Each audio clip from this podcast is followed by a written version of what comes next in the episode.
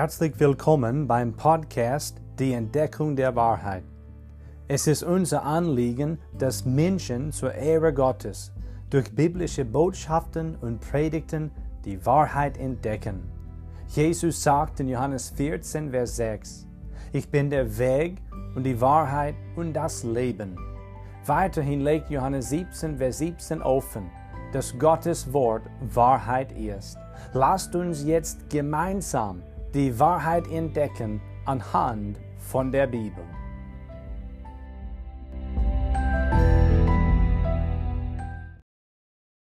Wir schlagen heute Epheserbrief Kapitel 3 bitte auf. Epheserbrief Kapitel 3. Wir kommen zu dem nächsten Abschnitt des Briefes, nämlich Kapitel 3, Verse 14 bis 21. Und das bringt uns auch zu einem neuen Thema. Das Thema heißt Beten, das die ganze Fühle Gottes zur Folge hat. Beten, das die ganze Fühle Gottes zur Folge hat. Wir gewinnen durch den heutigen Bibeltext einen Einblick ins Gebetsleben von Paulus dem Apostel. Genauso wie er im ersten Kapitel eins seiner Gebete wiedergegeben hat, macht er es noch einmal an dieser Stelle, hier in Kapitel 3, Verse 14 bis 21. Und auch an dieser Stelle nehmen wir wahr, also sollten wir wahrnehmen, dass das Gebet ein solches tiefes und bedeutendes Gebet ist. Es geht hier nicht um physische Dinge und Bedürfnisse, sondern um geistliche Dinge und geistliche Bedürfnisse. Nun lese ich den Bibeltext vor, Epheser 3, Verse 14 bis 21. Gottes Wort sagt, Deshalb beuge ich meine Knie vor dem Vater unseres Herrn Jesus Christus, von dem jedes Geschlecht im Himmel und auf Erden den Namen erhält, dass er euch nach dem Reichtum seiner Herrlichkeit gebe, durch seinen Geist mit Kraft gestärkt zu werden an dem inneren Menschen, dass der Christus durch den Glauben in euren Herzen wohne, damit ihr in Liebe gewürzelt und gegründet, dazu fähig seid, mit allen Heiligen zu begreifen, was die Breite, die Länge, die Tiefe und die Höhe sei, und die Liebe des Christus zu erkennen, die doch alle Erkenntnis übersteigt, damit ihr erfüllt werdet bis zur ganzen Fühle Gottes. Dem aber der weit über die Maßen mehr zu tun vermag, als wir bitten oder verstehen, gemäß der Kraft, die in uns wirkt. Ihm sei die Ehre in der Gemeinde in Christus Jesus auf alle Geschlechter der Ewigkeit der Ewigkeiten. Amen. Wir kommen zu dieser Stelle und hier lernen wir, also Paulus schreibt, deshalb beuge ich meine Knie vor dem Vater unseres Herrn Jesus Christus. Das Gebet von Paulus hat mit der geistlichen Reife des Gläubigen zu tun. Man erkennt das, wenn man diese Stelle liest und sie beherzigt. Das Gebet zeigt uns viel davon, wie ein Nachfolger Jesu Christi geistlich reif werden kann. Und wir fangen heute damit an, uns damit zu beschäftigen. Ja, wir lernen für uns heutzutage von diesem Gebet, wie wir geistlich reif werden können. Das Gebet von Paulus enthält vier Herzensangelegenheiten von ihm in Bezug auf die Gemeinde in Ephesus, ja, in Bezug auf die damaligen Gläubigen an die er diesen Brief geschrieben hat.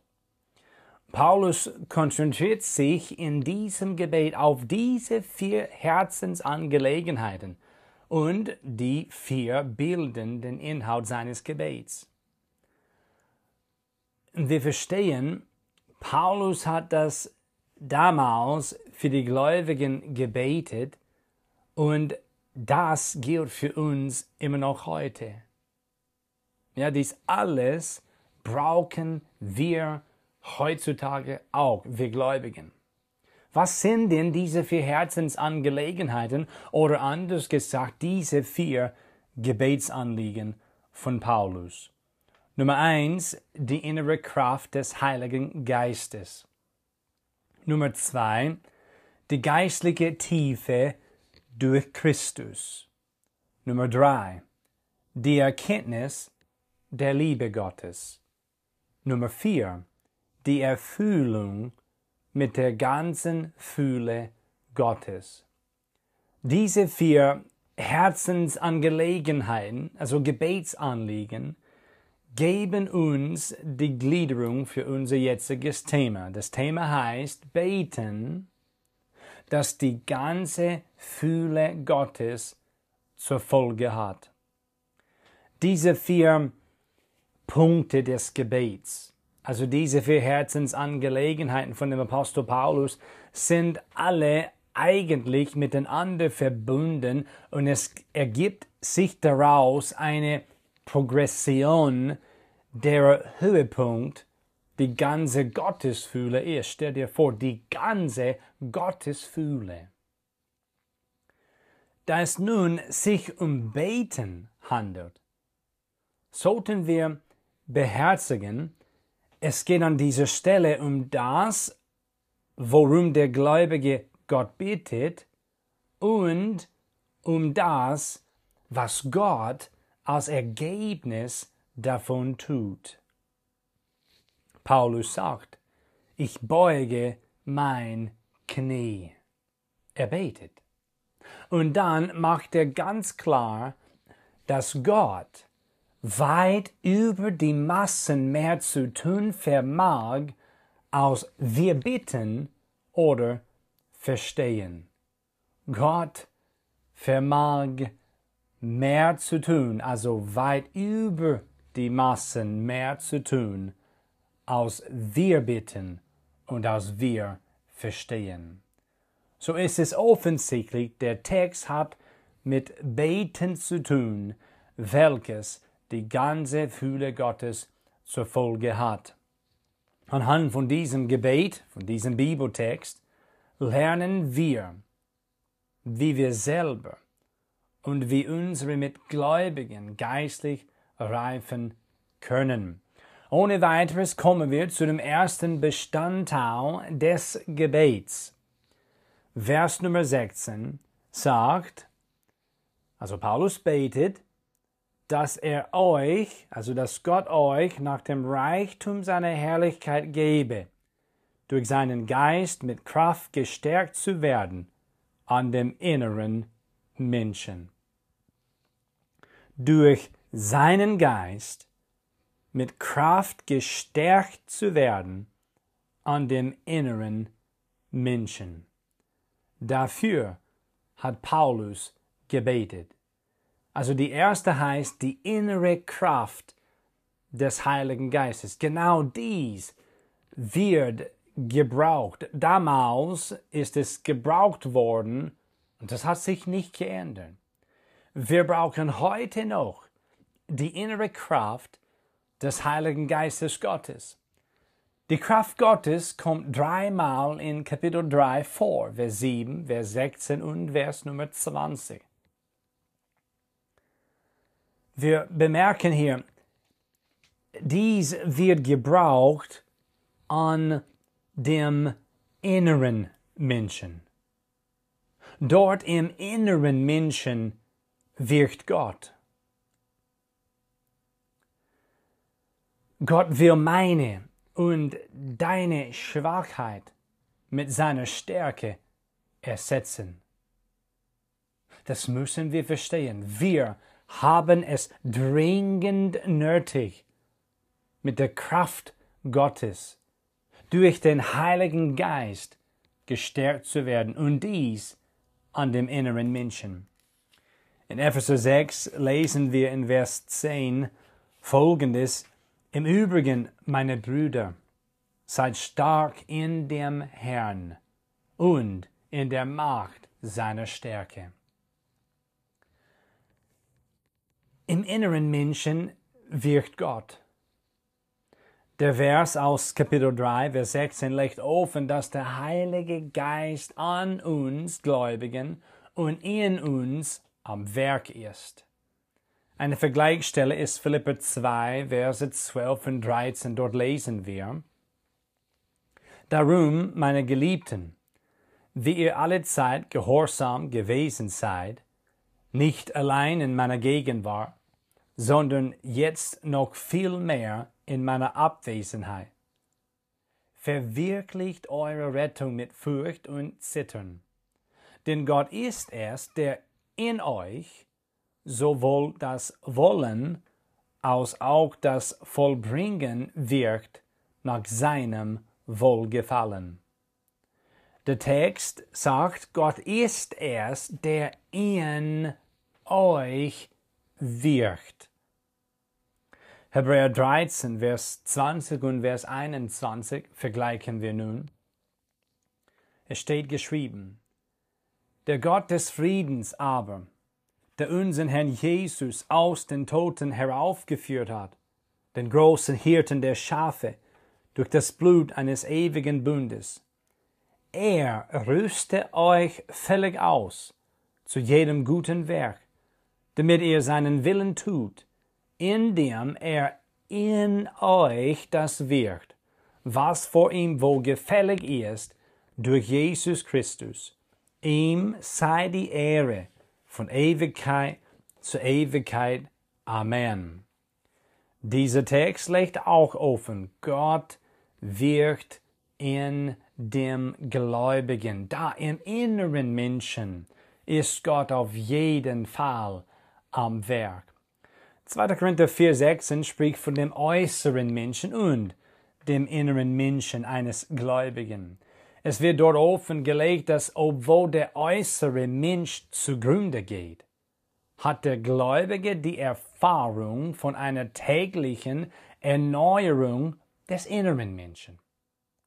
Gott schenkt uns Kraft und stärkt uns an inneren Menschen. Dies brauchen wir, die innere Kraft des Heiligen Geistes.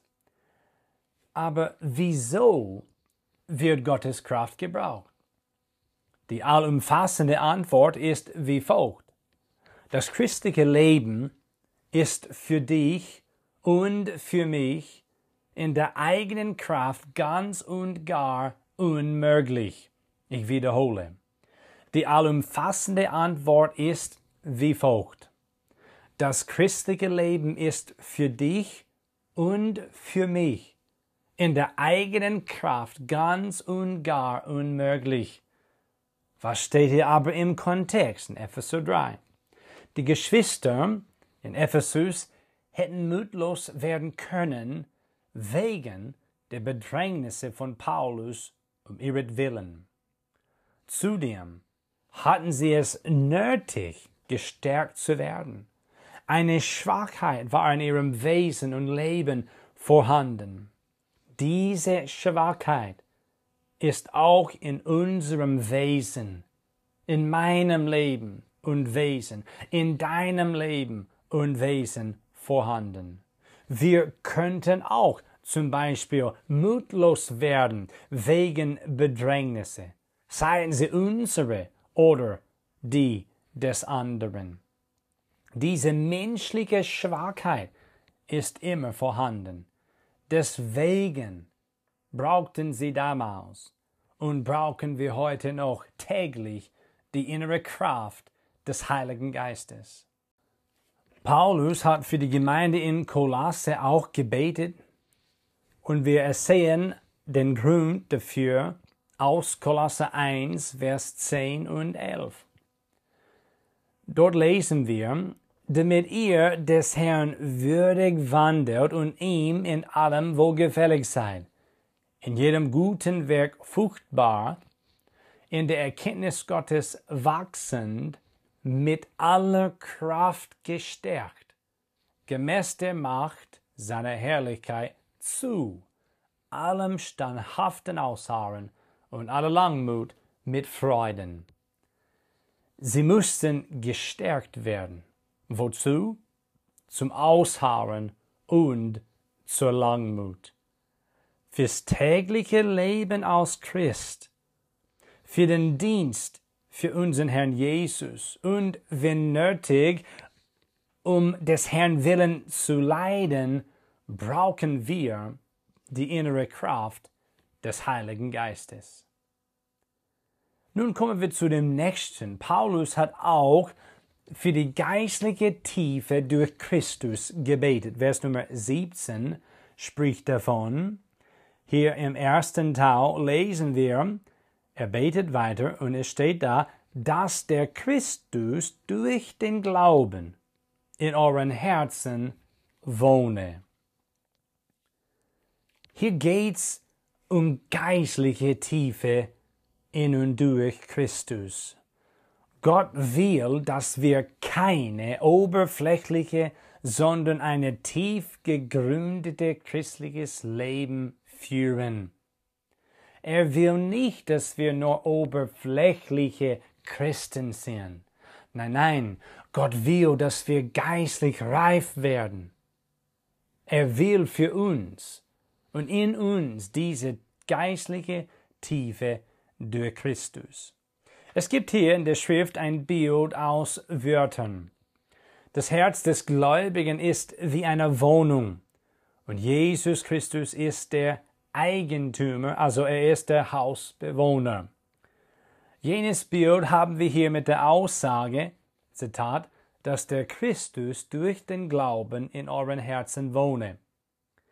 Mit dem Wort wohne wird vollkommen zu Hause gemeint. Ja, Jesus sollte vollkommen zu Hause sein. In deinem Herzen, wenn du ein Bruder im Herrn bist, eine Schwester im Herrn bist, da in deinem Herzen und in meinem Herzen, also im Inneren, wo Gott wohnt und wirkt, sollte es für ihn einladend sein. Das sollte eine einladende Atmosphäre herrschen. Dort ist der Herr Jesus zu Hause, aber fühlt er sich dort zu Hause? Man kann sich zum Beispiel in der eigenen Wohnung nicht wohlfühlen. Anders gesagt, da zu Hause kann man sich nicht zu Hause fühlen. Stell dir vor, du wohnst in einem Mehrfamilienhaus. Oberhalb von dir gibt es immer nur viel Lärm. Unterhalb von dir gibt es immer Besuch und dies zu ungewöhnlichen Zeiten. Im Garten macht der Hund von dem Nachbarn immer viel kaputt. Bei dir in der Wohnung gibt es Schimmel, leider in drei Zimmern. Und die einzige Toilette sowie die Spülmaschine und der Backofen sind gestern am gleichen Tag kaputt gegangen. Würdest du dich da zu Hause fühlen? Also unter diesen Bedingungen würde man sich nicht zu Hause fühlen, obwohl es sich um die eigene Wohnung handelt. Wir sollten es wirklich ins Bewusstsein aufnehmen, dass Jesus Christus im Herzen des Gläubigen wohnt. Wenn du wiedergeboren bist, bist du ein Kind Gottes. Und das bedeutet auf jeden Fall, ohne Ausnahme, Jesus Christus wohnt in dir. Er wohnt in uns Gläubigen. In unserem Leben sollte es wirklich und wahrlich ein Bewusstsein von der Realität der Gegenwart des Herrn Jesus Christus geben. Und wir sollten dementsprechend leben. Paulus hat dafür gebetet, dass seine damaligen Geschwister mit Kraft durch den Heiligen Geist gestärkt werden und auch, dass Jesus Christus durch Glauben in ihren Herzen wohne. Dafür dürfen wir und sollten wir auch beten. Die Schrift meint an dieser Stelle nicht, dass jene Gläubigen den Herrn Jesus Christus nicht hatten. Nein, sie waren in Christus und Christus war in ihnen. Der Epheserbrief macht das glasklar. Zudem hat Jesus gesagt in Johannes 6, Vers 56, Zitat, wer mein Fleisch isst und mein Blut trinkt, der bleibt in mir und ich in ihm. Zitat Ende. Aufgrund des Zusammenhangs ist es eindeutig, dass die sogenannte Wandlung der katholischen Kirche, dort in Johannes 6, gar nicht gelehrt wird und auch hat diese Stelle nicht mit dem Abendmahl, den wir feiern, zu tun. Jesus hat sich in dem Zusammenhang selbst als das Brot des Lebens verkündigt. Und das bedeutet, er ist die Quelle, Substanz und Sicherheit des ewigen Lebens. Das meint Jesus, wenn er sagt, ich bin das Brot des Lebens. Und als er gesagt hat, wer mein Fleisch isst und mein Blut trinkt, der bleibt in mir und ich in ihm, hat er gemeint, wer zu mir kommt und an mich glaubt, nimmt mich auf und ich bleibe in demselben. Ja, wer zu Jesus Christus kommt und an ihn glaubt, der nimmt den Herrn Jesus auf und Jesus bleibt in demselben. Und Umgekehrt, der Mensch ist in Jesus Christus. Die Verbindung zum Herrn ist bei der Bekehrung entstanden und sie bleibt dabei. Zudem sagt Römer 8, Vers Nummer 9, wer aber den Geist des Christus nicht hat, der ist nicht sein. Und wir lesen hier in Epheser 3 davon, wie der Gläubige durch den Heiligen Geist mit Kraft gestärkt werden sollte an dem inneren Menschen. Also wir haben den Heiligen Geist. Aber wir haben es nötig, mit äh, der Kraft Gottes durch den Heiligen Geist gestärkt zu werden. Und wir haben Christus. Aber es ist nötig, dass er durch den Glauben in unseren Herzen wohne. Das heißt, dass Jesus wirklich vollkommen zu Hause sein wird in unserem Herzen, dass es dort in unserem Inneren eine einladende Atmosphäre herrscht. Das wird hier gemeint, diese geistliche Tiefe durch Christus, das brauchen wir. Jesus Christus ist bei uns. Das müssen wir verstehen.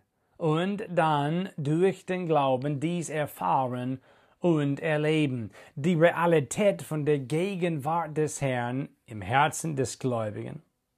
Und die Gemeinschaft mit dem Herrn im Leben des Gläubigen sind keine, ja, gar keine Gefühlssache, sondern eine Glaubenssache. Es steht in Epheser 3,17 geschrieben, durch den Glauben. Was dies alles betrifft, ja, dass Jesus im Herzen wohne, dass er dort in deinem Innern sich wirklich zu Hause fühlt. Was dies alles betrifft, verlass dich nicht auf deine Gefühle. Handele im Glauben. Wandele im Glauben. Jesus hat sich zu der besonderen Gemeinschaft zwischen Gott und Gläubigen, also von dem Zuhause sein für Gott bei einem Gläubigen, geäußert. Und dies wollen wir jetzt an dieser Stelle mit dem Text aus Epheser 3 vergleichen. Diese Äußerung Jesu finden wir in Johannes 14, Vers 21 bis 23. Dort steht geschrieben, Jesus sagte, Wer meine Gebote festhält und sie befolgt, der ist es, der mich liebt. Wer aber mich liebt, der wird von meinem Vater geliebt werden, und ich werde ihn lieben und mich ihm offenbaren. Da spricht Judas, nicht der Ischariot zu ihm. Herr, wie kommt es, dass du dich uns offenbaren willst und nicht der Welt? Jesus antwortete und sprach zu ihm, Wenn jemand mich liebt, so wird er mein Wort befolgen. Und mein Vater wird ihn lieben, und wir werden zu ihm kommen und Wohnung bei ihm machen. Der Gläubige, der Gott mit ganzem Herzen liebt und ihm gehorcht, kennt und erfährt die Gegenwart Gottes auf besondere Weise. Das ergibt eine geistliche Tiefe, weil es zu Folgendes führt. Der betroffene Gläubige wird wirklich durch Gott selbst in der Liebe Gottes gewürzelt und gegründet sein. Und Gott will, dass wir gewürzelt und aufgebaut in ihm sind und gefestigt im Glauben sind. Laut Kolosser 2, Vers 6 bis Vers Nummer 8.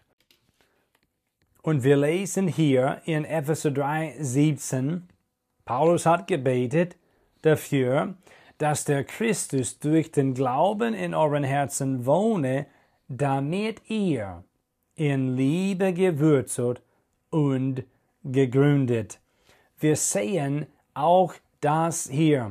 Die Liebe Gottes ist dabei, genauso wie wir das in Johannes 14, Versen 21 bis 23 sehen. Jesus sprach da dreimal von der Liebe Gottes zu dem Gläubigen und er verbindet es damit, Wohnung bei demselben zu machen. Paulus hat für die innere Kraft des Heiligen Geistes gebetet und für die geistliche Tiefe durch Christus.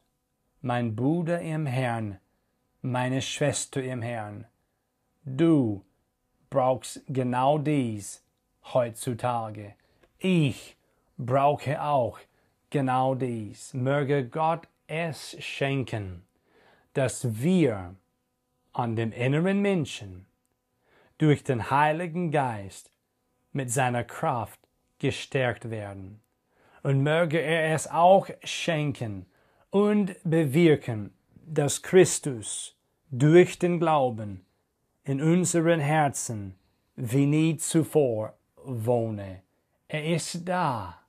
Aber wie ist wirklich die Gemeinschaft mit Jesus Christus in deinem und in meinem Alltag?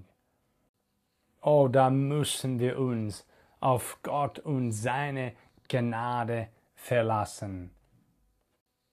Seine Stärke und die geistliche Tiefe brauchen wir dringend.